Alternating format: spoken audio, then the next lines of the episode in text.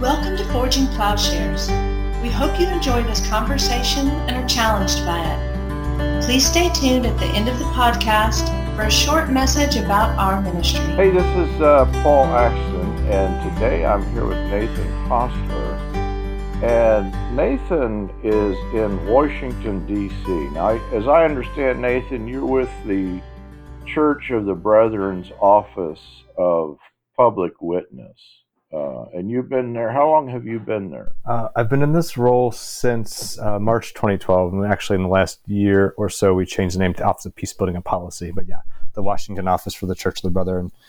And before that was with uh, the Church of the Brethren in Northeast Nigeria. So it's just just over 10 years uh, on staff now. And can you describe just a little bit what you do? Well, it's a pretty broad mandate um, based on annual conference policy. So our largest policy, uh, highest policy making body um, we stated the interest in having a, a, witness, a Washington office in, in DC back in the, the first actually representative was here in the 40s.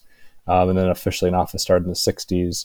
So we do a, a range of things. Some of it is uh, working towards the denomination, so doing education around particular public uh, policy or peace building issues, or kind of broadly uh, social issues that fit within our annual conference policy. That also includes developing theological resources and helping our denomination think through this. So, you know, working on statements, uh, helping to draft uh, red background or resolutions for our annual conference to consider on a range of issues. So we've done some on drone warfare, for example, my, during my time on Christian minority communities. So some of it's congregationally oriented, which also includes speaking at congregations at different times or different events. Uh, then part of it is representing us and our public policy positions in Washington. So this takes several forms. Uh, much of the work of faith based communities in DC works within the Washington Interreligious Staff Community. Uh, so it's about 75 offices that do similar to this work. And so we have working groups that work on a range of issues. So from Pentagon spending to immigration, a, a whole range of things. And then some of that is also then towards with other NGOs. So I can be in a working group on Nigeria um, so that works to shape or shift or challenge U.S. policy in relation to Nigeria. And so then we also do ecumenical relations and interfaith relations. So I sit on the, the boards of National Council of Churches, for example, and liaise in those ways with our partners covers covers most of what we do. Well, that's interesting. So, what do you do in your spare time? I'm, also a past, I'm also you have no spare time. I'm also pastor at a local church here, so that's that that, that fills in the cracks. wow, wow. Okay, okay. Well, I'm glad that you uh, had the time to talk with us today. And uh, I'm I'm a little curious because we're right in the midst. I know there have been protests and various activity there in Washington. Has that impacted uh, what you're doing, or are you mm-hmm. engaging uh, the the activities there in some way? Yeah, in certain ways. So denom- denominational staff are working on various ways uh, to raise concern in relation to racial justice. So we're working on a public statement, for example, uh, presently. Um, because of the pandemic and closed daycare, I'm actually my time is quite limited because of daycare being closed. I'm spending a lot of time with the toddler right now, um, so that that cuts into the cuts into what's possible. But we will occasionally also do things uh, like more like on the protest end of things. Uh, it varies. Uh, you know, there's always things that you can be doing in that way, and so we we assess where it makes sense for us to invest our energy. My spouse, who's also a pastor at the congregation and a full time PhD student in community psychology, she went down to there's a clergy vigil that and protests that joined in with the protesters um, yesterday at St. John. Well, they tried to be at St. John's Church, the Episcopal Church. Actually, weren't able to get there because of police police force um, blocking them. Um, so we do a little bit of that type of work, um, but more in the sort of working group uh, meetings type space, more so than uh, protest. Uh, but yeah, so there, there, are ways where we, we work to support and address so, for example, the Church of England has statements around racial justice, and so highlighting this. There's an intern in my office, a seminary student who's been working with our intercultural ministries uh, director around racial justice work, so education internally, as well as then, you know, where there's ways to engage publicly, doing that as well. And you have just uh, published you you have a book coming out, or has it has it already been? It has already come out. Can you describe? Tell tell us the name of your book, and we'll talk a little bit about your book. All right. So the title is Hauerwas the Peacemaker? Question mark. uh, Peace Building, Race, and Foreign Policy is a sub subtitle. Um, it looks at the work of Stanley Hauerwas, who formerly was at Duke um, Duke Divinity School, a theological ethicist, looking at his work specifically on peacemaking. So, teasing out how peace is with throughout his work, how that relates, and how he explicitly articulates that around peacemaking, and then in the final chapter runs his work alongside uh, some peace building theories. So particularly John Paul Lederach's The Moral Imagination challenges Hauerwas a bit on his uh, minimal or lack of engagement on issues of racism, and then probably the most constructive piece would be exploring how this work uh, can be useful or can inform or in some way interact with foreign policy formation, particularly uh, U.S. foreign policy formation around the question of religion and international relations. Uh, is the, kind of the overall structure. So works to place his work within this stream of theological ethics and thinking on peacemaking within the Christian tradition, and then does a, a assessment of his work, kind of trying to piece uh, pull pull out threads and see how they work together. Um, and I can talk more how, how I do that, or kind of the, the thought process and how that gets framed, um, if that's of interest. Hauerwas, I think, is uh, of course engaging. I think two people. One, one, I think, as he's kind of uh, along with John Howard Yoder, reacting to Reinhold Niebuhr. Can you explain just a little bit why it is that Niebuhr has played such a key role for the formation of Hauerwas? Hauerwas's overall theological project, if one would call it that, if when one reads his work, he often, especially particularly in some of the earlier or mid writing, has a lot of polemical uh, statements around uh, the American church and American liberalism or modernity. I think his primary contention um, is what he would say uh, would be putting political commitments or some other um, commitment ahead of, of theological commitments. And so one of the critiques of Hauerwas regularly is that he somehow convinces or dis- gets Christians to disengage from engaging in public issues, which again we can kind of play play with that thread a little bit. I think largely how he the, the the concern that he is working at is that again people many people would challenge his his reading of wh- what other theology is doing, but what what he would articulate would be that American, so he's primarily engaged at American theologians. So American theologians or the American church has prioritized a particular political theology or political ideology or political commitments uh, before uh, theology, such mm-hmm. that um, this, uh, in a problematic way, so it, it undercuts the the sub- substantive nature of theology. It, it undercuts. Um, our ability to speak truthfully, essentially the pri- the primacy or the priority of how we engage and where we begin um, is misplaced. And so, I mean, this is kind of his broad critique. And so he would say, for example, I mean, this is where it's interesting. I think engaging in my work, you say we don't, you know, Christians don't have don't have a, a political theory ahead of time, or we don't have a political theory, but we we proclaim Jesus which then is a very political statement. But the, the, the statement is theological rather than a, a pre, uh, kind of predetermined um, commitment to, say, democracy or this or that um, political theory. Uh, and so I get into a little bit of that in the later chapter, well, kind of throughout as well, um, about how this kind of questioning what that priority looks like. So, for example, um, this might be going too far down our uh, track, so feel free to jump in and uh, just um, kind of interject if necessary. But for, so, for example, an example I give is I, I sit on the board on the board of Churches for Middle East Peace, and so Churches for Middle East Peace (CMEP) has a set of political pos- policy positions, which are, you know, essentially political positions. So, for example, mm-hmm. uh, affirming a two-state solution for in Israel and Palestine. And so, my question I raise in relation to Hauerwas is: Is this while that sounds like we have a political theory or a political position, what I think this is actually the case is churches recognizing that we need to work for justice and peace in the Holy Lands. And one way to get to this is through a particular policy uh, recommendation, which is the two state solution, which is, uh, you know, there's uh, of course a lot of discussion around what is a legitimate policy solution in this case, and so this is where I, it would, I think it's difficult to, in a context where churches have long engaged in questions of what sound like uh, political questions. So this office, as noted, has been here since the '60s. Uh, there are there are things that sound like we have a preset political position, but I don't. But it's hard to determine and that might be the case, but it's hard to determine where exactly it comes comes from. I mean, it, it, for most churches, maybe not individual, most churches, there's a, whole body of theological and biblical reasoning that go into, uh, say, commitment to justice, um, and so this then is not a sort of ahistorical ideological claim, but it is actually uh, an articu- a political articulation of a, a, kind of a long theological reasoning and experience of working in the world, uh, you know, with communities that are being targeted or being um, hurt by you know political decisions and political positions.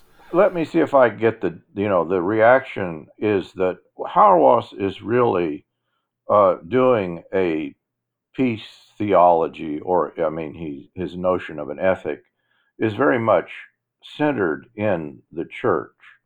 Whereas somebody like Reinhold Niebuhr was uh, writing with a kind of, or, thinking with a kind of political realism as his focus. Would you say, would you characterize that as the main difference?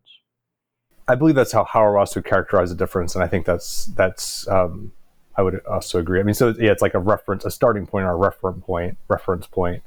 Um, so Hauerwas wants the wants political wants to articulate how the church's life is in fact a political life and how all of our work and thinking comes out of and is part of the church. And so he, he you know, regularly, or as on occasion at least said, um, the main theological work of the church is in the church rather than in local, based in this university. Of course, he's based in the university, but you say that the primary theological work is our preaching, and the primary life is based in the church and all theology for, should be for the purpose of and in light of this reality uh, rather than say university theologians writing to university theologians.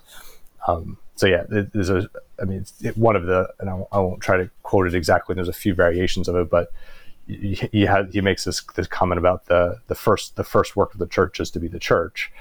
And then a number of people who critique him on that will say well that's you know sectarian or insular, and he you he often then says as well the 1st the uh-huh. first work of the church is to be the church, uh, but that's not the only work of the church is not kind of in the church building um, liturgically or or something like this, but it's but it includes a much broader life um, that that puts us very much in the you know the struggles of the world and in the world. That of course is a whole other question as well is it, does does he actually contribute to the disengagement of christians or is that just people who are criti- critiquing him you know reading him in a, a, sort of abbreviated way i mean i think that his understanding you know that that i noticed uh, very early on in fact your whole the the very thesis that you're working under uh, is to connect theology to an embodied peacemaking is there a disconnect? Uh, is that your claim that in some way uh, that there mm-hmm. is even the possibility of disconnect? I think it's pretty hard to make a judgment. So, I mean, he regularly says something like, "There, even the the and between what the or in the question, what is the different, what is the connection between theology and ethics? You know, even that framing is kind of highlights the problem that there can be an and, and so he would, you know, he'll say, I'm just theologian. I allow myself to be called a theological ethicist or a political theologian only because this is what the present academic kind of structure requires me to be kind of labeled as. But a theologian uh, necessarily can't, like, there's no breaking down sort of theology proper from the, practical nature of kind of what those claims and even saying what they entail is in some way indicates that you can have a step. So you, you affirm the Trinity, and that means, you know, X. Um, I think where I have concern with how he frames it or where it's more complicated and of course you can't talk through every variation is certainly there are many cases where there's a, a strong disconnect between theology and peacemaking certainly there's theologians who have nothing to do with peacemaking certainly there's peacemakers who have nothing to do with the- theology and even he'll say there's a there's a, a porous nature. There's no like hard boundary between the church and the world, and so you know you recognize that. Uh, so, for example, in talking about John Paul Lederach's uh, work, mm-hmm. who is a Mennonite peace building practitioner, Lederach doesn't function professionally as a theologian. He has written a bit in sort of theological space, but is primarily is as a practitioner. But this practicing comes out of a very specific theological ecclesial community and if he or I, I mean, this is this is very real for me as well. If we function in a context that is, so if I, for example, if I help convene, which is what we're working on right now, convening a roundtable with Africa Bureau and uh, the Human Rights Bureau at the State Department on Nigeria. So you know, when I go in there, I'm I'm very clearly living within a church tradition and in large part representing the, the experience of a church on the ground in Nigeria, which is necessarily theological. But when I go in there, I mean, my, my speech is not particularly theological. I mean, people know that I work for a church, and so in that way, there's a sort of a connection. But it's not. We're not having a theological discussion. I mean, my contention is that, and this is what I do more in the final chapters, that the the process of doing what Hauerwas wants people to do is quite complicated, not necessarily in a difficult way, but complicated in that there's all number of variations of how this can play out. And even if you say, I mean, so the, the I think attention, for example, is you know in people who critique U.S. militarism or military policy, for example, which the Church of the Brethren and myself clearly fit within this. It's easy to say, "Oh, the state or the nation state it does such and such as," and and so that's important because it, it allows for the systemic nature and the historic nature of how this plays out. I mean, this is clearly in discussion around um, the present uh, discussions around racial justice and the, the killing of George Floyd so you talk about like systemic issues but then when you get into like actually functionally working at this say in convening with the nigeria working group the people i'm interacting with are you know professional staff who you know are certainly working within the system. And so in this way they're shaped by it but they're also people who you know if i'm a jerk to them are probably not going to respond to my emails as well. Right. And, and so we're less likely to have a roundtable you know discussion with them. So we're less likely to be able to you know, in some manner shape or shift U.S. policy towards uh, a more peaceful resolution. And so, what it becomes interesting, sort of on the front practitioner end, when you get into like actually working at it, it's certainly easy to get caught up in the system and say, well, this is just a limitation, and you know, we just have to live with you know the existence of violence. But you can also recognize that there's almost infinite number of of ways where this is more complicated and there's more individual you know, for example, one of the people we work with, who's a former ambassador to Nigeria, who's at a major think tank in DC, is also Episcopalian. So he really likes talking to me about. He's not no longer U.S. government, but he likes talking about church things. But we also mostly talk about Nigeria, you know, policy related things. So there's this sort of complication or richness to actually working at what I think some of Hauerwas's work invites us to. Let me see if I can state the tension and if I'm I'm getting it right. The, with uh, he really is. Uh, he does not really have in mind, it would seem, the sort of work precisely the practical engagement of issues of peace and uh, implementing peace that you, in fact, in your office are undertaking the the attempt that you're doing in your life, but also in your book and and your your work, is that to bring those two spheres together. So I'm working on a chapter that was based off a presentation at the there's an Anabaptist Mennonite Peacebuilding Conference uh, last June, and I wrote on I did on U.S. drone policy, and in that, uh, which I really need to finalize soon, I critique Hauerwas a little bit and Cavanaugh a little bit about this. So, for example, it's I think it's in the the Blackwell Companion to Political Theology. Cavanaugh is a, I think it's in that one. I think it's the ethics, uh, theological ethics, has a as a work on. I think it's democracy is the the article, and in and this happens. This happens with a number of writers pretty consistently. They'll tend to say something like, um, and the, the exist what what Cavanaugh lays out is they said they had a discussion about like engaging around things like food security or poverty or something like this, and they say, so at the end of their their their Sunday school lesson, everyone wanted to do something which is clearly good, and they say, well, rather than writing a letter to Congress, we'll do something more interesting. We did they did something. His, his languages they did something more interesting, and got made a connection with a local farmer.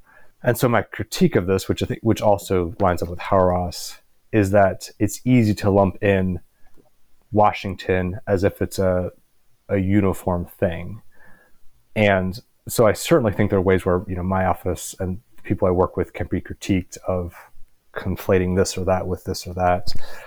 The reality is that while it certainly is, I certainly affirm that Washington based policy work, even by churches, is not the only thing. Like that's not that's not like the full embodiment of what it means to have a political witness of the church. It also is a necessary a necessary part of the work because what happens here kind of disproportionately affects how we, you know, what happens in the world. And so, I mean, this is certainly in conversation now about the pandemic and the economic stimulus and things. And so, certainly, the church's work is not only to shape kind of the next round of stimulus packages.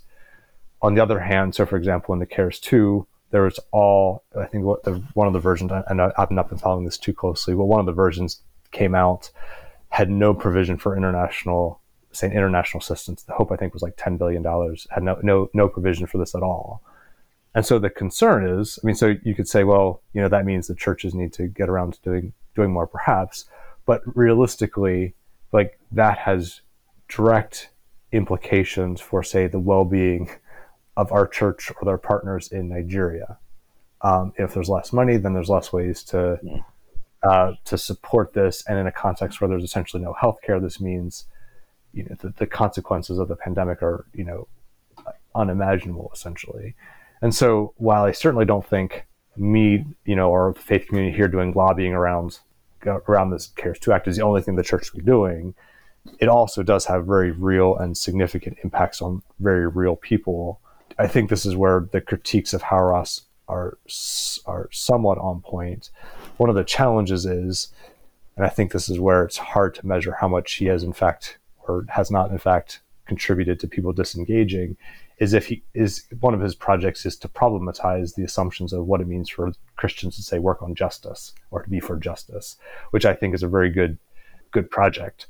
The the challenge is that often these things happen at such speed. I mean, this is you know right now is a, a prime example of this. We have massive protests and mobilizing around police brutality, systemic, historic, ongoing uh, nature racism in the U.S., violent nature racism in the U.S., as well as a pandemic happening, and you know the disproportionate impacts on communities of color.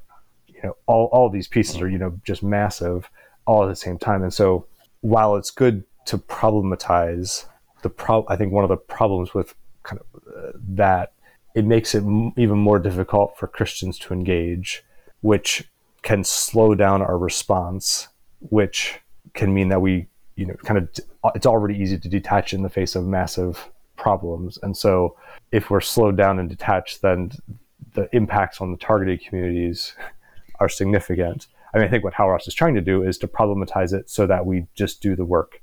We, we live our Christian lives in a better way, which includes struggling for uh, justice. But where I think it's the, the risk is if you problematize too much and too extensively, uh, it becomes hard to know how to act in what are already very complicated, complicated problems and situations.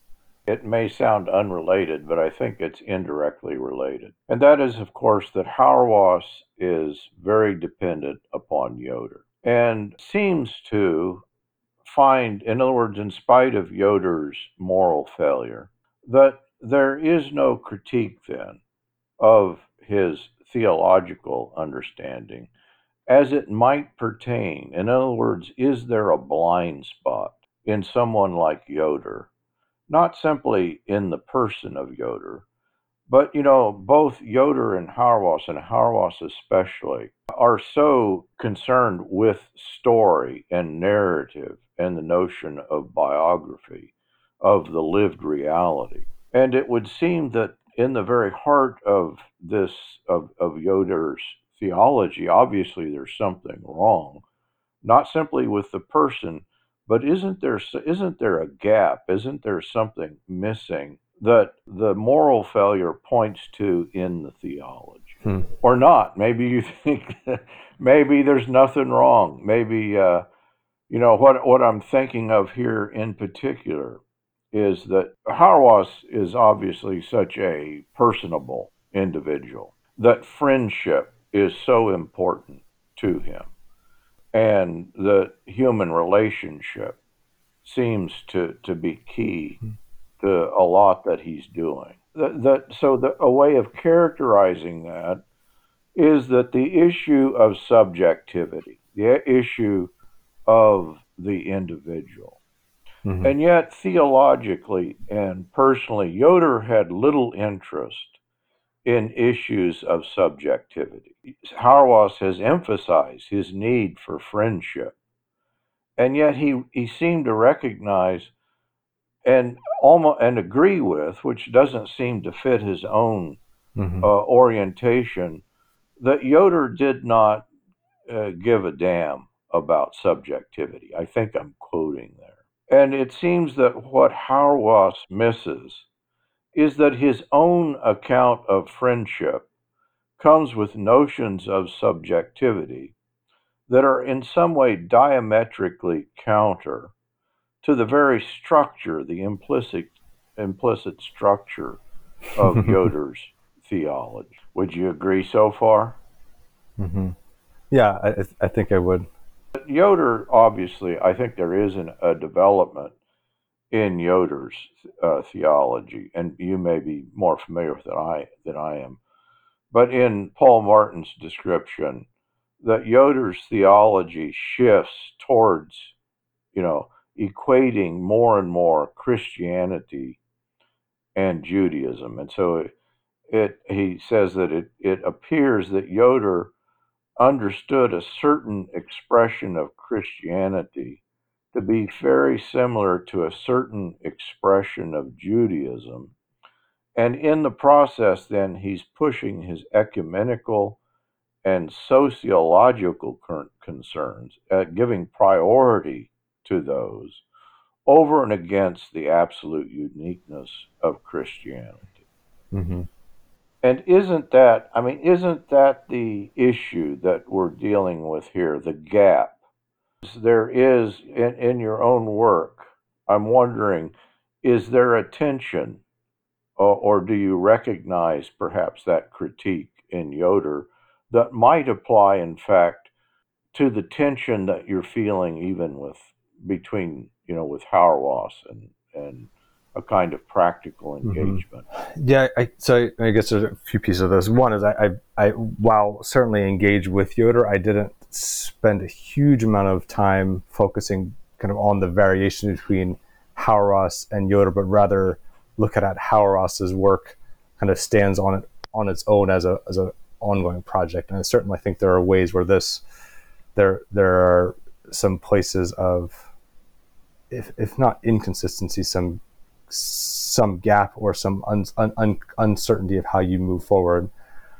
Yeah, I've not. I guess I've not articulated in precisely that way, and so I, I, on the spot, I feel like I'm not getting a real solid, solid immediate response um, to, towards the, their differences uh, in this in this regard.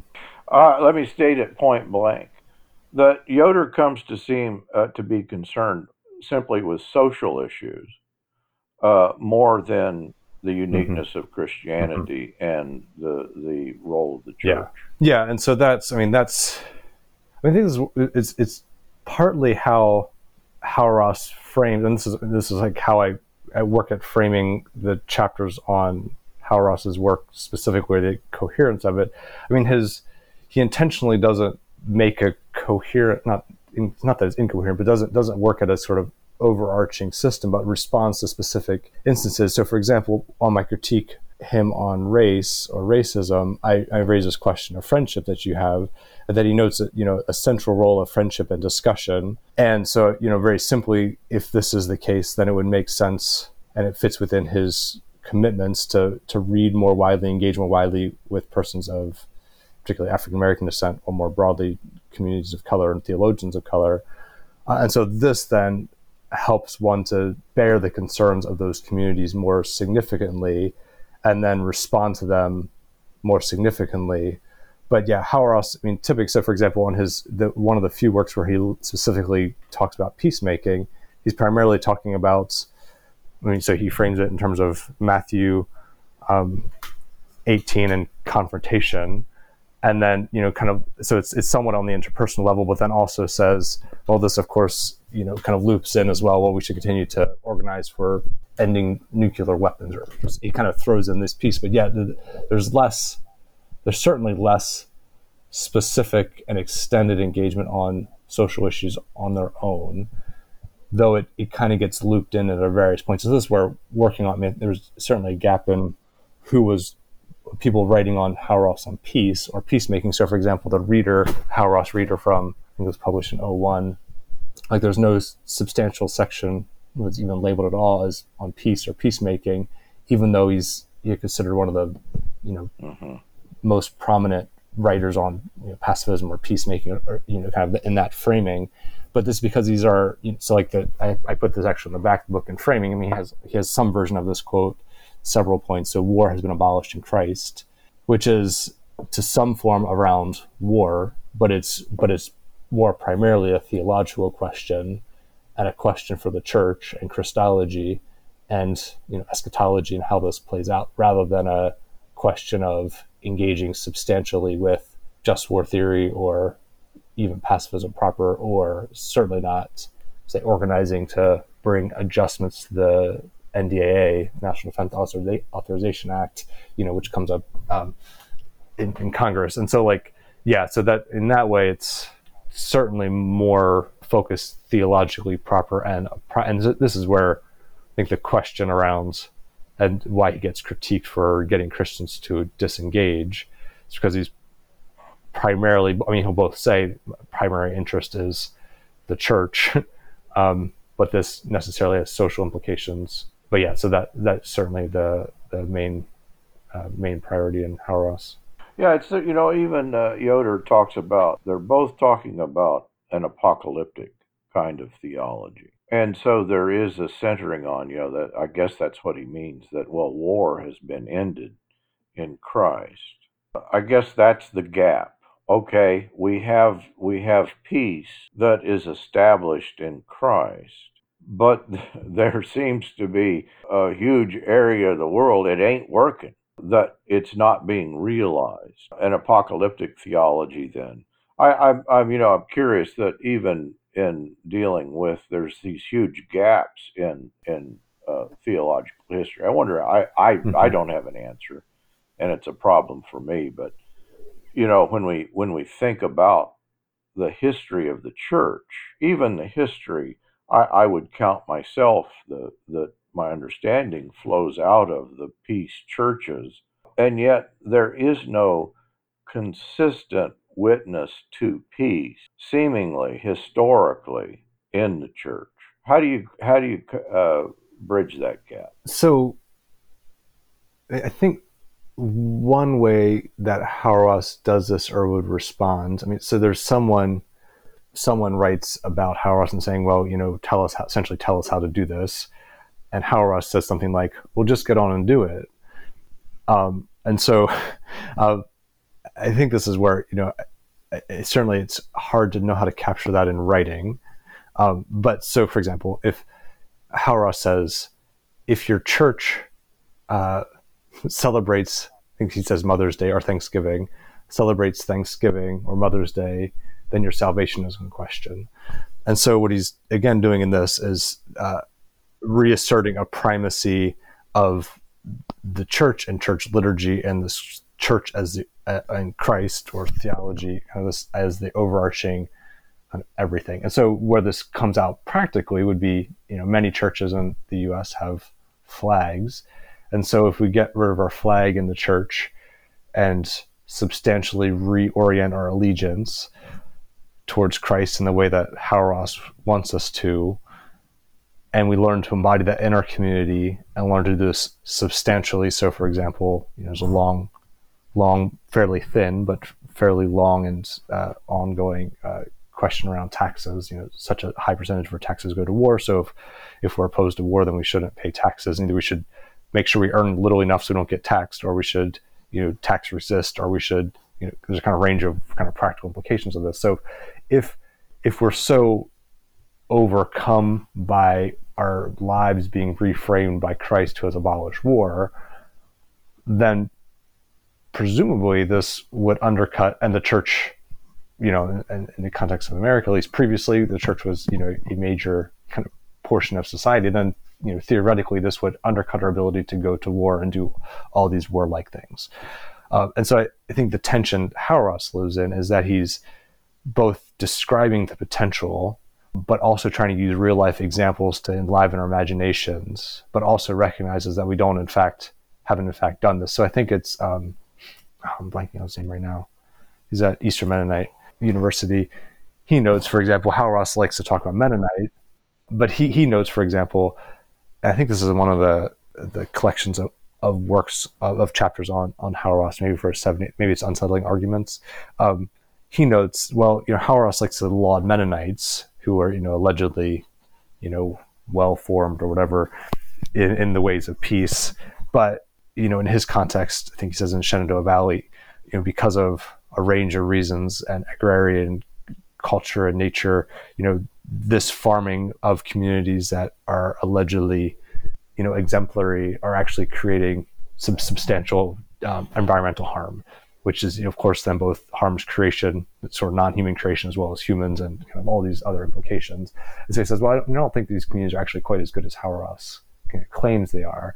And so I think that some of the tension that Hauerwas is is trying to enliven Christian uh, imagination so that they can imagine what it looks like to and how their worship is already, at least in part, a, a form of political resistance, and how this invites for a greater uh, embodiment of this in ways that doesn't say we're just where we need to be and you know good for us because I happen to be you know work for a peace church, but does recognize there's value in that tradition, and there's things to mind that that are essentially pr- practical uh, implications for how we um, live in the world. And so you know one of the one of the ongoing conversations that we certainly haven't uh, come to the end of is how does being a peace church relate to racial justice?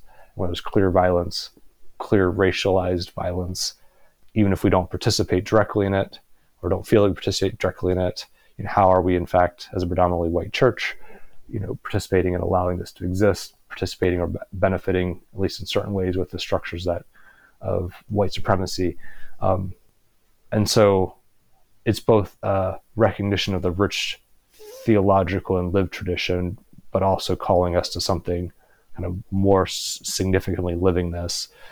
This is often how preaching, how we do, how, how preaching happens. You're both working to strengthen theological commitment and faith and calling uh, disciples to something more, but also not, you know, in general, least not saying, you know, everything that went before is all, all bad.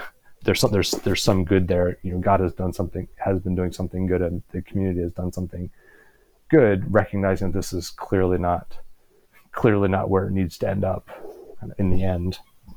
So that we continually have the resource of Christ unfolding but not fulfilled, uh, that toward which the the uh, telos of all things is headed. Well, and I think this and this goes back to the early, earlier comment or question around gaps in Yoder or Hauerwas you know, apart from kind of the obvious ones in Yoder's uh, way of living, is that you know, it. I mean, while and this is where I think I'm, I think I fit more with Hauerwas and also am less of a maybe a proper academic, is that I don't. I mean, he would say we're the the point is not to kind of arrive at the finished product of theology where we can say we've done all the work and we're there, but the work is ongoing and that's just necessarily part of it. And so while there's certainly many ways where we can be ourselves, can critique ourselves and critique critique others, in some ways it doesn't. That part of discussion and, and mutual discernment is necessary, and even in what even where we see there are substantial shortcomings in, say, systems of thought, there could be certainly could be instances where it's entirely wrong. But it's but there's but the the the, the process is ongoing and dynamic and broader than a few uh, academics arguing with each other and we're all invited as people who are you know, working to figure out how to live live with Christ and each other in the world.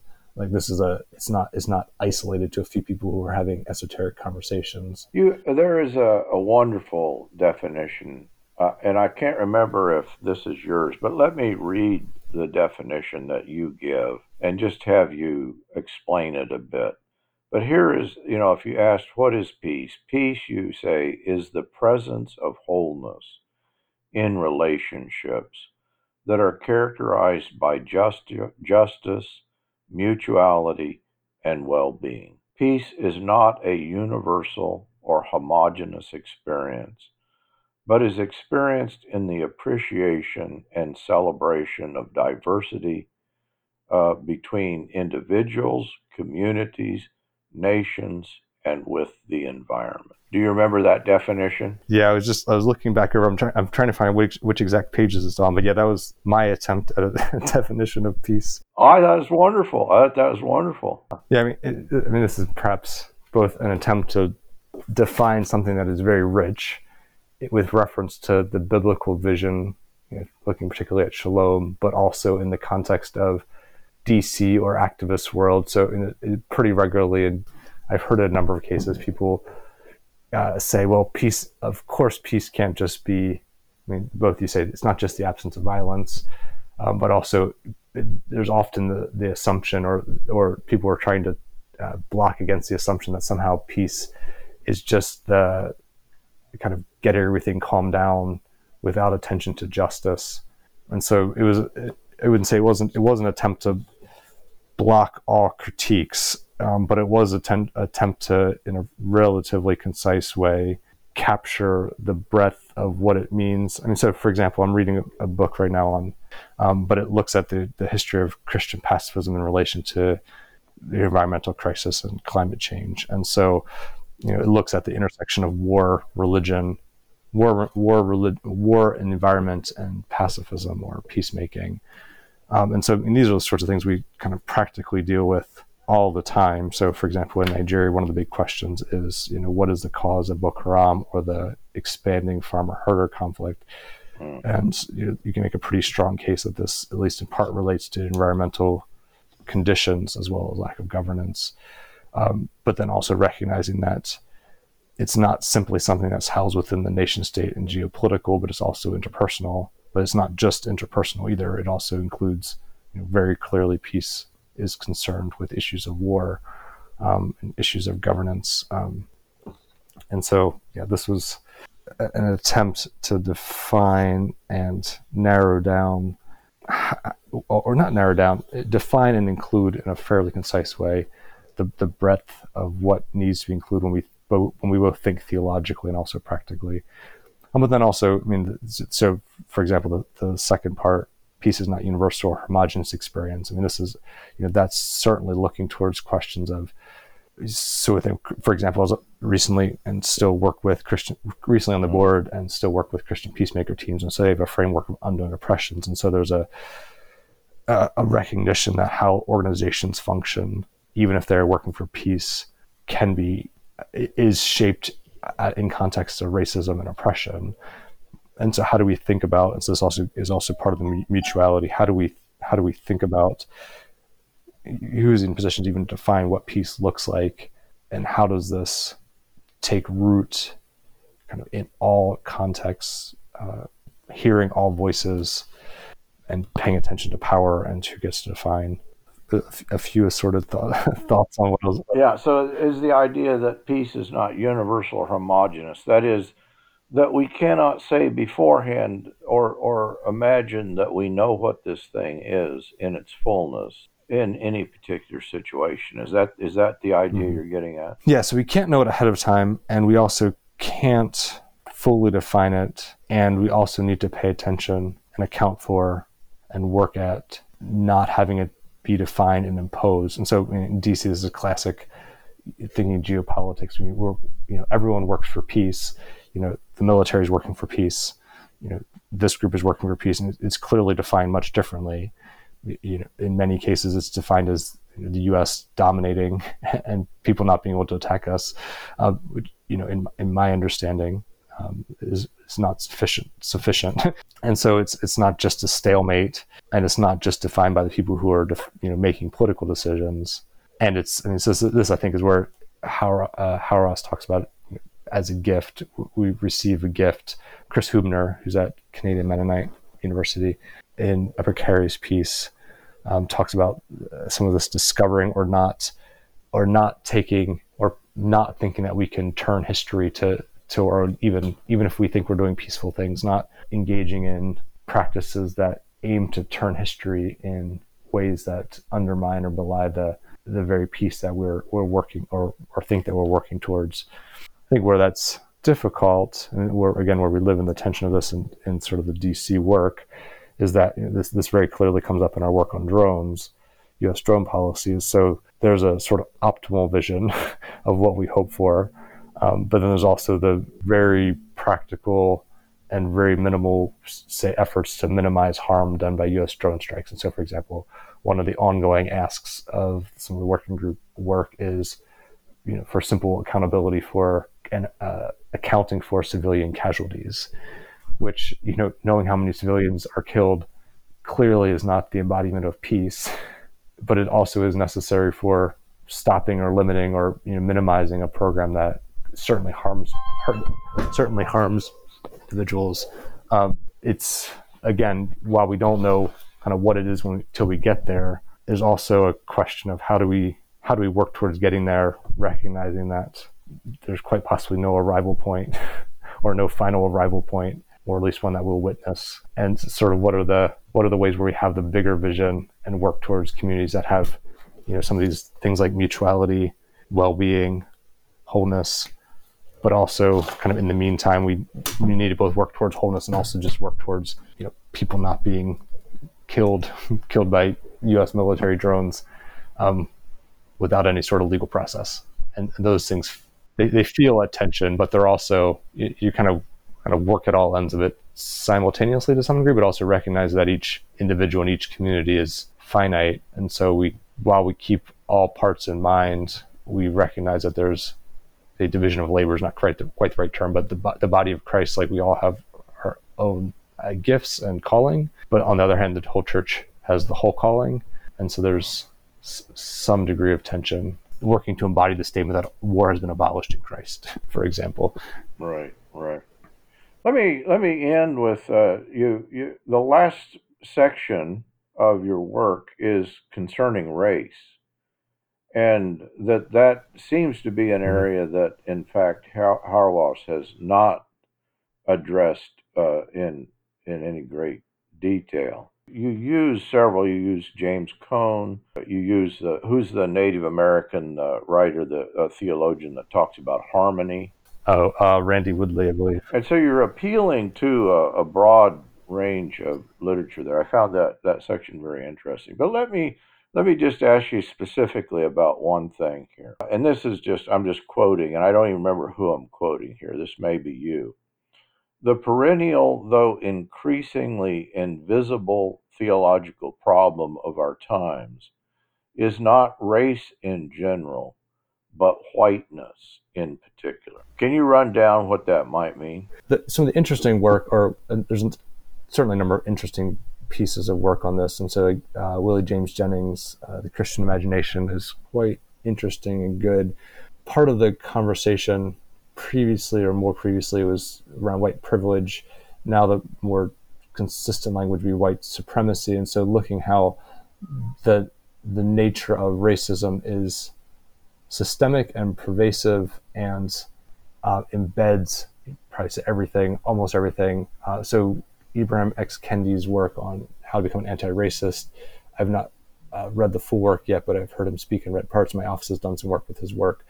Uh, looks at how persistence of racist identity and ideas and policy and structures, how this how this pervades everything. It sounds a lot like James Baldwin. Uh, I, I know you're not quoting Baldwin there, but it's certainly his description of the construction of race. You know, what, what we have in the United States seems to be that race has become something quite unique in this circumstance.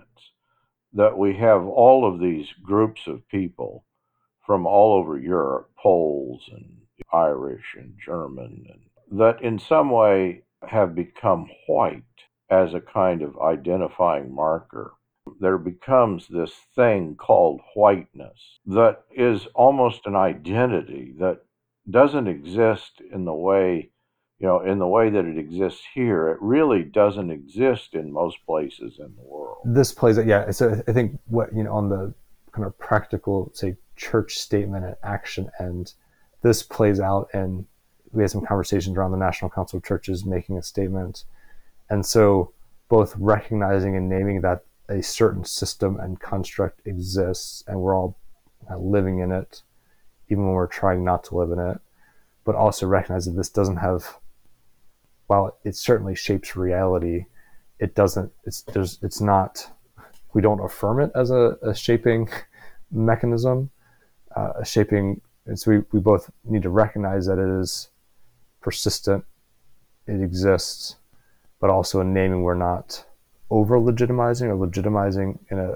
a theologically problematic way. And so you're, you're, you name that it's a problem and then we oppose it, um, but also not accidentally affirm or, in this to your point of reifying, uh, not accidentally keep it going by the naming of it as a, as a reality. Uh, you know, the, the question here is about, I think, and you're hitting it with the uh, the construction, and I, I, really the reference there to how to be an anti-racist. That is that there's this construct in which white and black are playing. I mean, uh, in in a sense, we almost need to get to the history of that construct to begin to understand how that has come about in the way that it has, so that it's not reified or essentialized, mm-hmm. that in some way we need to recognize that there's a, a kind of inherent falseness mm-hmm. to this yeah. notion of, of race playing some sort of foundational role. Yeah, I used that um, description. So that was primarily based on Bonhoeffer's Black Jesus by um, Reggie Williams. Holding that along, that experience and that uh, accounting of that alongside um, in James Cone's The Cross and the Lynching Tree, he critiques um, Reinhold Niebuhr for writing about race in a way that I think the word he uses is lacks lacks prophetic rage or lacks prophetic fire. Like he wrote in a fairly distant way. Um, there's not uh, or very little evidence of him having any substantial engagement with black intellectuals in writing or kind of personally through, even though he was in a context where that would have been possible. And so the the distance, and this is where it's I think interesting on Hauerwas's friendship and what I hold Hauerwas's friendship as part of the critique of Hauerwas. So Cone says Niebuhr was there but didn't have this urgency because he wasn't closely connected and wasn't closely reading or closely aware of these experiences. On the other hand, Bonhoeffer, who didn't have this previously, is in a context of Abyssinian Baptist Church uh, in Harlem, which is next to Union, when he spends his year in um, the U.S. on a studying. So um, Bonhoeffer doesn't particularly isn't particularly impressed, is maybe charitable way of saying, isn't particularly impressed with the American church or American theology, but finds a great deal of life uh, in uh, this experience and teaches Sunday school and engages substantially, and then becomes you know much different theologian when he goes back to Germany. Um, and so I use this. I mean, this is my earlier note about um, Hauerwas, and Hauerwas talks about friendship, as you had noted. Um, talks, you know, reads at least fairly widely, or is noted for reading fairly widely, but doesn't seem to have um, the same degree of engagement.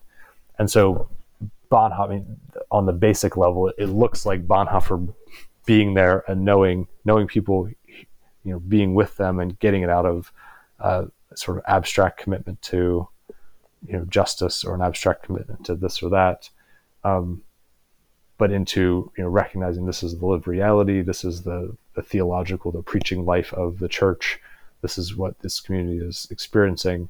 Um, sub- substantially changes how he sees the world, um, and this is uh, important uh, in the present uh, context, and also you know, both those accounts, both Cone's account of Niebuhr and uh, Williams' account of uh, Bonhoeffer uh, uh, to indicate that you know, having intentionally having or uh, having uh, this sort of engagement expands and dramatically changes how one engages theology in the world, particularly around race. Yeah, you want to name the reality of prejudice and racism, but at the same time recognize that underlying mm-hmm. uh, a lot of that prejudice must be then a kind of false imagination that in some way has been built mm-hmm. up. In your work, you know, you mentioned Bonhoeffer. That explain why for Bonhoeffer his experience mm-hmm. with was it the yeah. Abyssinian Baptist Church in Harlem? Mm-hmm. Why was that so formative for Bonhoeffer? Well, yeah, it's yeah, it's it's certainly not just a a question of race and racism and you know feeling bad about that situation. That he encountered and embodied Christianity that seemed to have necessarily been embodied because of the inherent suffering of black Christians or maybe black people in the United States. And that in some way that suffering and the taking up of Christianity seem integral to one another. Whereas that Bonhoeffer had seemed, you know, he had engaged academically, intellectually, but it's almost like he has a conversion experience that he realizes, oh, this is a real world reality that he encounters in Harlem. And in a sense, isn't that really what he takes back, you know, when he goes back to Germany? That he, he undertakes a real world practical work with people that, that he hadn't pursued. But it is this embodied that then also translates into his own context of coming into Nazism and having the confessing church resist and working at resistance in that context is, is significant shift. Say again the name of your book and how we can buy your book. It is Hauerwas the Peacemaker, uh, subtitles Peace Building, Race, and Foreign Policy. Uh, it's published by Wipf under their Pickwick uh, publications, so it's on Wipf web, website. This is one of the main areas. The Brethren Press website also is you know, having it up, and other like Amazon and places will have it, but it is published by Wipf so it can be purchased directly from um, their site. Run out and get a copy. I, have found your work very in, engaging. Uh, it's quite intriguing. Nathan, I sure appreciate uh, your time today. Yeah, thanks for talking and thanks for your interest. And I'm happy to engage with uh, individuals who have questions or want to engage on it. Thank you for listening to this episode of Forging Plowshares. You can learn more and join our growing community by visiting forgingplowshares.org please consider supporting at patreon.com slash Paul Axton or by donating at forgingplowshares.org slash donate.